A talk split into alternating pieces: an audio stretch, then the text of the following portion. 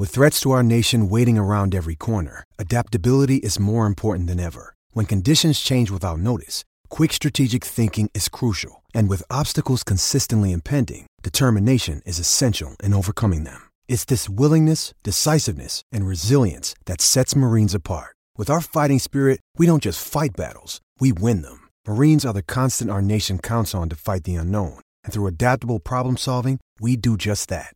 Learn more at marines.com. Hi, everybody. This is Fox 2's Roop Raj. On the May 25th edition of Let It Rip, we took on the gun laws that were just signed into law by Governor Whitmer, basically the red flag laws. Will they make a difference? We have prosecutors from both sides weighing in, plus someone from the faith based community who has a very interesting opinion, and Congresswoman Haley Stevens. Republicans and Democrats battle it out. And with that, Let's let it rip. Tonight on Let It Rip, the mass shootings at Oxford High School and more recently at Michigan State University, plus countless others across the nation, all leading to this. Governor Gretchen Whitmer signing sweeping new laws she says will get guns out of the hands of people who can do harm extreme risk protection orders, we have a mechanism to step in and save lives. But for as much support as there's been, there's also pushback. One Metro Detroit sheriff says he won't enforce them, and that county declaring itself a constitutional county, saying it won't support laws they think violate the Second Amendment. So, how much wiggle room do prosecutors and sheriffs really have? And what will this law actually do? The debate starts right now. Time now to let it rip. Two all-star panels tonight on this topic. In studio with us is Black Bottom Gun Club President Chad King, Washtenaw County Prosecutor Eli Savit, Brenden Boudreau with the National Association for Gun Rights, and live from D.C., Congresswoman Haley Stevens, and of course the one and only Fox 2 anchor and attorney who's running and gunning from the streets of Metro Detroit back to Studio A here for an important discussion. The governor, uh, of course, uh, signed into law this important bill that many people will say will help prevent people from dying. Chad King, uh, your thoughts about what the governor signed. Is this going to help? I don't know that it will. Um, I, I do understand some of the rationales to why it may have been signed. I think if the end result is to save lives, then I can understand that being the impetus for signing it. However, I do believe that it's wrong. It's the wrong thing to do. It's wrong-headed because it abdicates responsibility. It abdicates the political responsibility to address the root causes that are much further upstream than the piece of metal or plastic or taking away someone's rights. And so that, for me, is is the major problem that I have with it. Uh, additionally, I think that there are issues with the enforcement of it. I don't know, and I cannot trust and I know there are several people that won't trust how it will be enforced. Will it be equitably enforced? Right now, in the states that do have red flag laws, we have 90% of red flag uh, warrants that are issued are instituted or are requested by law enforcement. I think this will disproportionately impact poor people and disproportionately impact those who are of marginalized or minority communities. That's an important point that we want to get right to uh, Congresswoman Haley Stevens, Congresswoman from uh, D.C. This legislation, some people are calling knee jerk. Uh, they're saying that this will disproportionately affect uh, low income folks. In fact, I know uh, in some of the states that actually did this, they talked about a 90% uh, you know, rate at which judges were saying, yes, we have to do this, but only 80% of the people, 80% of the people didn't have attorneys in these low income neighborhoods. So it just is taking guns away uh, arbitrarily. Do you believe that?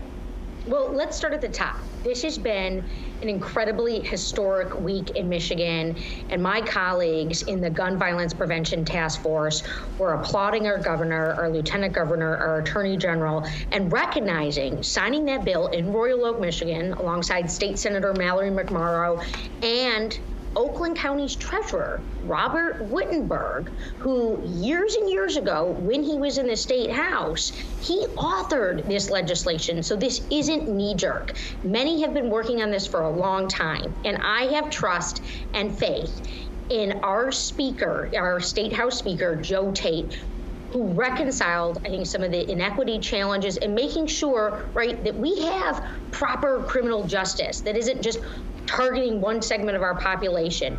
We are obviously in Michigan reeling from the aftermath of Oxford and what happened at MSU, but also every other day suicides that are happening. The number one killer of kids in the United States of America is guns. But Congresswoman, uh, let's you mentioned Oxford, Congresswoman. Excuse me for interrupting, but I want to get to some really important points here. Uh, Oxford, and you look at Ethan Crumbley, you look at his parents. Who would have helped if this law was in place in Michigan during that time to stop Ethan Crumbley from doing what he did? Four precious lives at Oxford High School, students who I marched with when they were in middle school, who were in that high school when this happened, traumatized individuals, educators. And so, yes, there's extreme risk protection orders, but there's now also safe storage, Roop.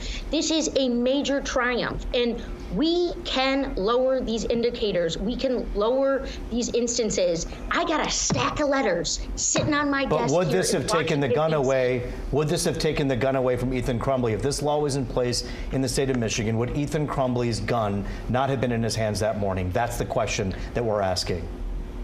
Well, I certainly can't speak to those specific circumstances, but what I do know is laws that require people to lock up their guns and require parents to lock up their guns may have made a difference. We cannot go back in time, Roop. You and I know this. Congresswoman Stevens, we're going to be talking to you more about this.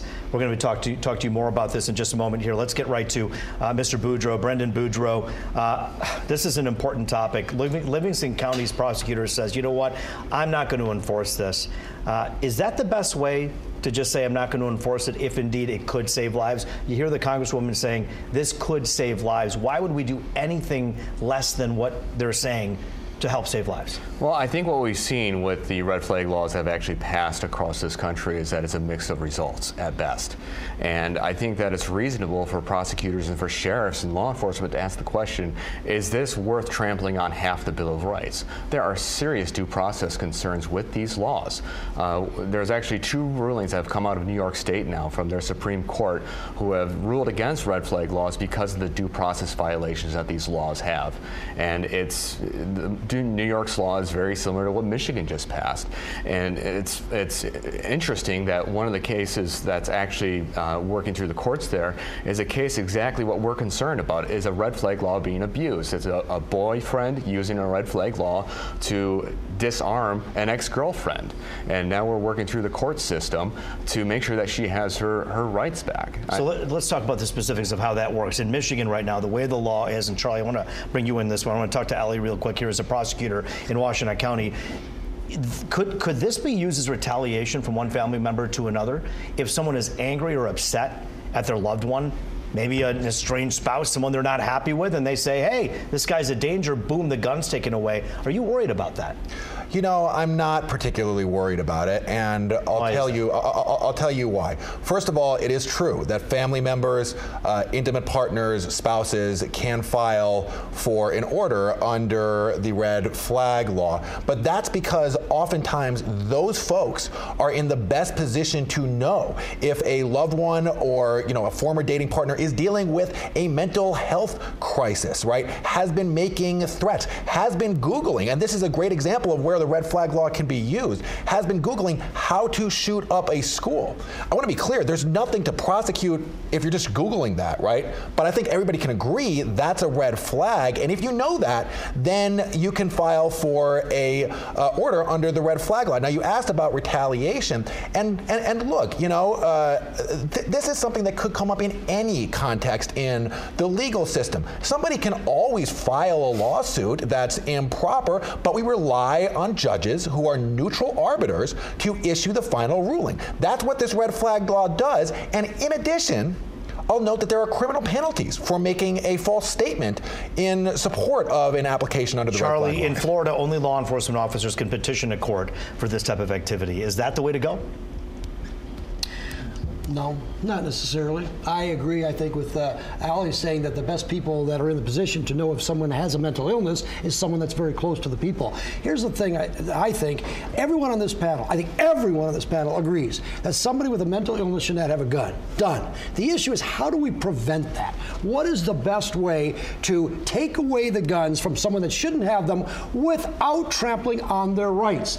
And if we're talking about due process, I think we have to let this play out. I think we have to rely on a judge to make a decision that is going to be in the best interest of the overall situation. If we equate this with PPOs, there are there could be a lot of abuse of PPOs. Mm-hmm. If I don't like you and you're my neighbor, sure. I'm going to file a PPO. Well, we have to rely that and, and trust that judges are going to do the right thing. And I think we have to give this time to see how this works now. You have a right to a hearing. You'll have a right to state your case. It may be difficult for people, but I do think that we have to let this play out. Congresswoman, I want to get back to that point about what's going on in Southwest Florida right now. 80% of the people who were involved with this red flag law in Florida didn't have lawyers, but judges took away guns 90% of the time.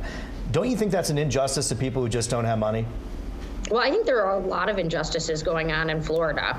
Uh, and certainly there's a failure of leadership taking place there right now. And as a national lawmaker, I'd like to remind everybody that we passed in a bipartisan way last year, just just under a year ago, a bipartisan common sense gun safety package that does what? Almost a billion dollars allocated across the states to properly implement these red flag laws, extreme risk protection order laws. And I know under State Representative Kelly Breen's leadership on the Judiciary Committee, they analyzed this, they went through this, they held committee hearings. And so those dollars that we're now going to allocate at the federal level that Michigan now qualifies for because we have those monies, this is going to ensure equity. This is going to ensure fairness. And, you know, Mr. Is talking about rights. We have rights to make sure that people can live peacefully. A Buffalo shooting, you know, people of color being attacked, students in Uvalde, children. I have letters on my desk from teachers, from students saying, please do something. The urgency for families is palpable. It is unacceptable. Six countries issued warnings about coming to the United States because of our gun gun violence problem. We got to do something. And so, Chad, one of the things people are saying you got to do is is make sure this law is enforced the right way. And they're saying the governor did the right thing. Look, you look at Florida as a as a state on both sides. The conservatives can tout as being you know very conservative, doing the right thing. And then some people are saying, look, their red flag law is working, including in one case in October, a 17 year old student threatened to to kill a bunch of students at Siegel Alternative High School and he threatened to do it, and the red flag law stopped him from doing it. If one school shooting is prevented, isn't a law like this worth it? No, um, and I'll say it. I'll say it this way. Um, I think that all of us will agree that we are steadfastly against the criminal misuse of firearms, right? I think that all of us will agree as well that we want to make sure that all of our rights are, are held safe and we can everyone can exercise those rights uh, in the way that they deem fit to as long as it doesn't infringe on the rights of other people. Where the red flag law what that does it abdicates and, and tramples on the second amendment fourth amendment fifth amendment and the 14th amendment uh, and so if you're talking about one law that is going to disenfranchise people, uh, I have a problem with that. Eli, five separate amendments, he said, are violated over here. You're a prosecutor right there in Washtenaw County. You don't see any of that? I, no, I disagree with that. There is due process baked into this law. Again, there's hearings. A judge has to decide that you pose a risk to yourselves or others, and that's the process that you get in the PPO process. That's the process you get in civil confinement laws. There is no due process problem here. And 21 states now have red flag laws, and the only court that has questioned it, he mentioned it's the Supreme Court of New York. That's right, Supreme Court is the trial level court of uh, New York. It's not the highest court in the land. So we've got one trial court from across the United States of America that has actually even questioned the constitutionality of these laws. Brenden, we only have a few seconds left. You willing to see if this works, and are you hopeful that this will prevent someone from getting hurt? No, and, I, and, and, unfortunately, I don't think it's going to. I think we've seen just in the last year several states who have passed red flag laws who are still having these incidents happen. And again, I agree with Chad. We're trampling over several constitutionally protected rights. And the, the issue about due process, the judges in New York said that there's more due process in the mental health system than there is. Uh, there's more due process rights for, to, for a 48-hour hold, whereas you're losing gun rights for weeks, possibly, uh, under red flag laws. An important discussion that we're going to continue. I want to thank Brenden Booth Boudreau, Eli Savit, Chad King, and of course Congresswoman Haley Stevens for joining us from Washington. Thank you for being a part of this very critical discussion. The conversation is not over. After the break, we're joined by a prosecutor from the other side of the political aisle, as well as an activist in the faith-based community to talk about the impact these new laws should have. That debate when we come back.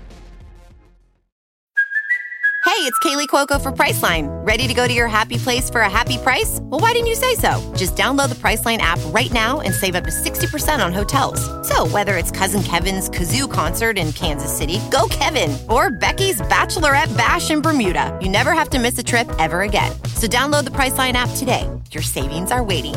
Go to your happy place for a happy price. Go to your happy price, Priceline. Back now, it rip, keeping the conversation going on the new red flag law in our state with Macomb County Prosecutor Pete Lucido and Episcopal Diocese of Michigan Bishop Bonnie Perry. And of course, Fox 2 anchor and attorney Charlie Langton. Thank you all for joining us today. Let's begin with the bishop. You heard over and over again in the first part of our discussion about how this is a violation of the Second Amendment. Do you see any credence to that? Do you see how that could be true?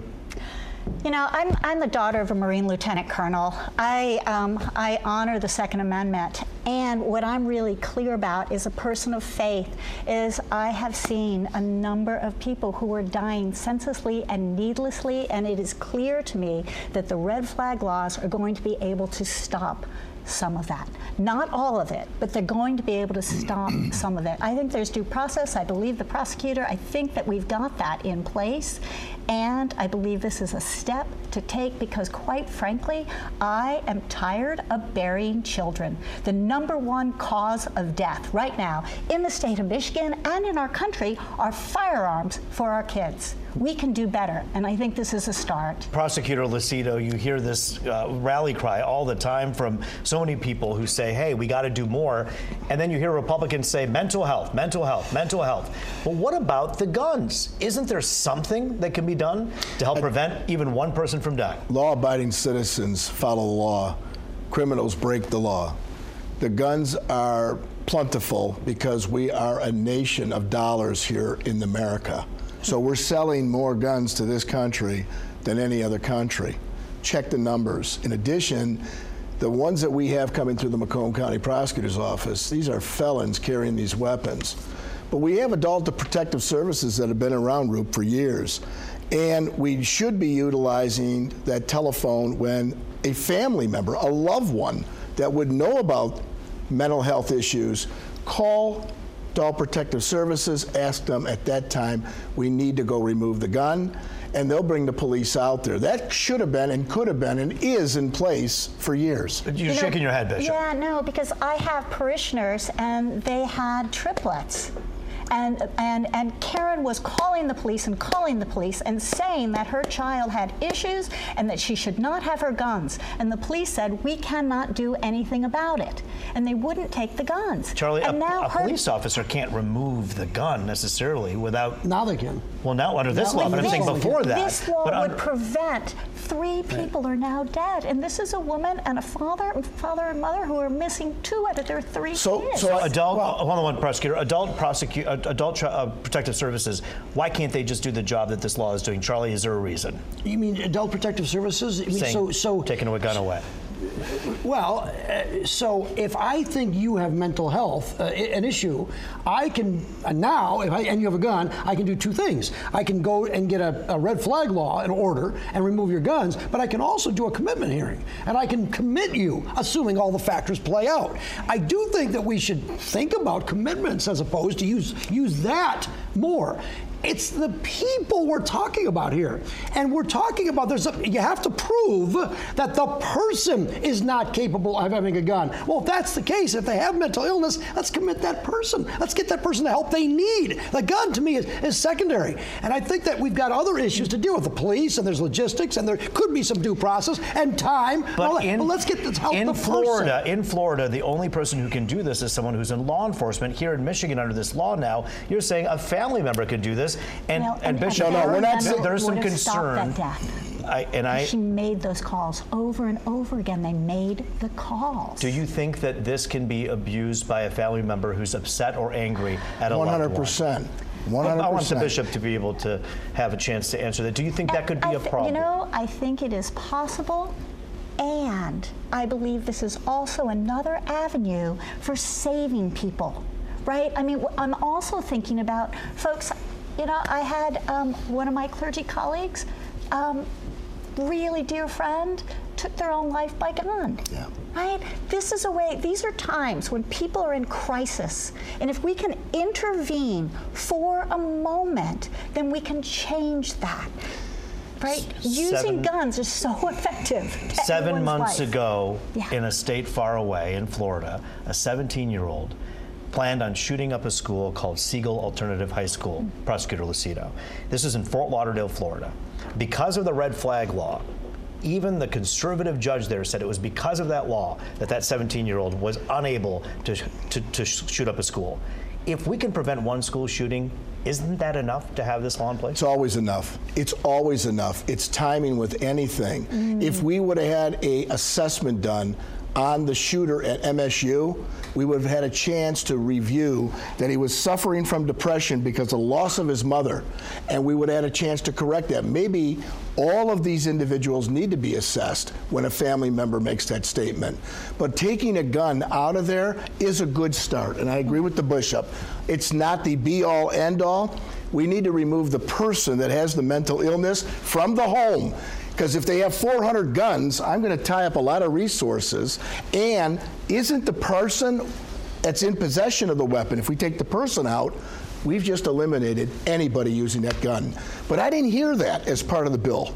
And that's where we have this issue that we hear a lot of the rally cry from the other side, Bishop, saying we have to do more with mental health. Well, this and we- state, this state is lacking in mental health facilities. we do have to right? do more with mental health, and each time it comes up to be funded, the legislation, the legislature, prior to the current one, voted against it. Uh, voted against expanding Medicaid. Voted against the Affordable Care Act expanding Medicaid, which is where most of the mental health funding Prosecutor is. Lucido, do you think it's a little bit interesting or ironic or strange that sometimes it's Republican lawmakers who aren't doing more when it comes to reinstating mental health institutions in this state when it was a Republican governor named Governor Engler in the 90s who shut them down? So why didn't we get it done last term of the Democratic governor?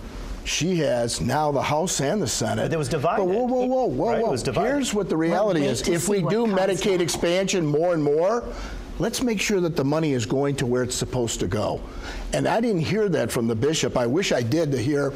Let's narrowly define it into law where it's going and what it's going to pay for. But how are you going to That's do this? the benefit. How- let's let's take a, a situation. Someone is depressed. They have a gun. You get a red flag law. The cops go in there and remove the guns. That person is still depressed, right? And now what do you do to that person? Can they go out the next day and get another gun? Absolutely, Charlie, and that's the problem. What do you do though? Here, the reason oh. the person has the mental illness or is at least depressed is because maybe they need medication. Maybe they need to have some counseling then and there. Maybe they need to be separated from the family that may be causing this. I don't hear that. What I hear is Would you the support guns uh, expanding Medicaid to take care of those For people that mental illness, absolutely. You would. 100%. Well, there you Well, well, he's there no longer go. a member of the legislature, but he's a prosecutor.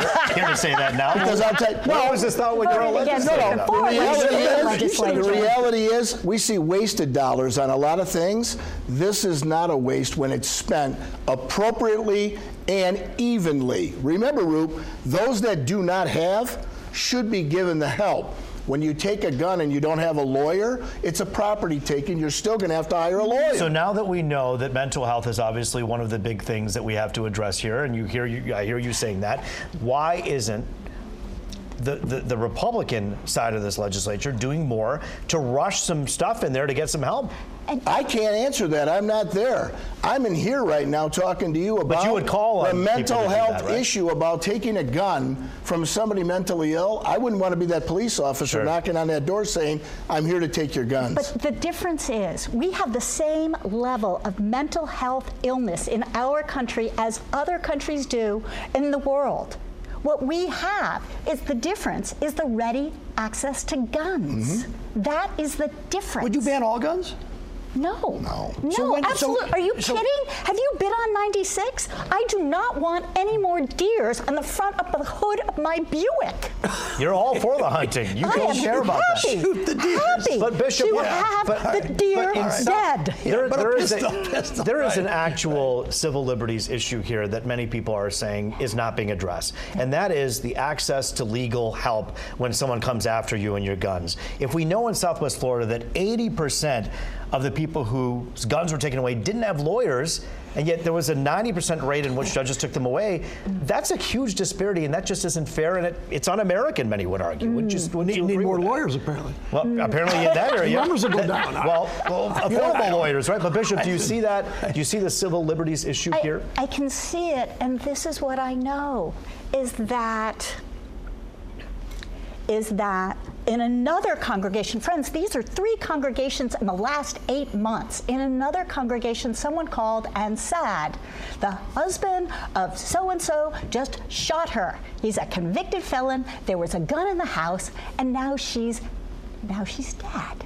Right? If we could have the the way to get in and to stop this, then then more people, I know this sounds simplistic, friends, but more people would be alive. And as a person of faith, this feels like a simple choice to me. I need folks breathing.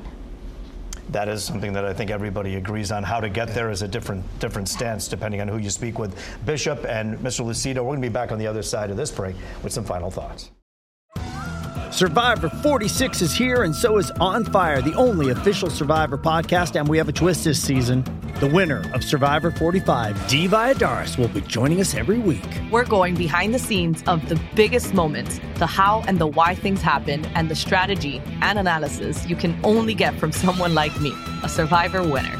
Listen to On Fire, the official Survivor podcast, wherever you get your podcast.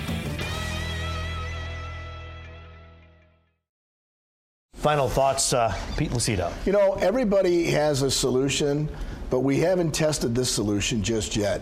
I know time is going to tell, and I would hope that we would remove the person that is the problem mm. and the weapons would remain so that it wouldn't cost resources and time so much. But let's stop the gun violence, please, once and for all. Prosecutor Lucido, thank you always for your time and your passion to want to do the right thing. We appreciate to seeing you here today. Yeah. Bishop. I very much agree with the prosecutor. Let's stop the gun violence. Let's stop that. Let's keep our people alive, and then we can work on moving forward with this. I agree with everybody. Stop the gun violence. Thank you. Absolutely. Hallelujah. Hallelujah. Be kinder, be better to one another in any way possible. It's good to be with you. Thanks for joining us on this edition of Let It Rip.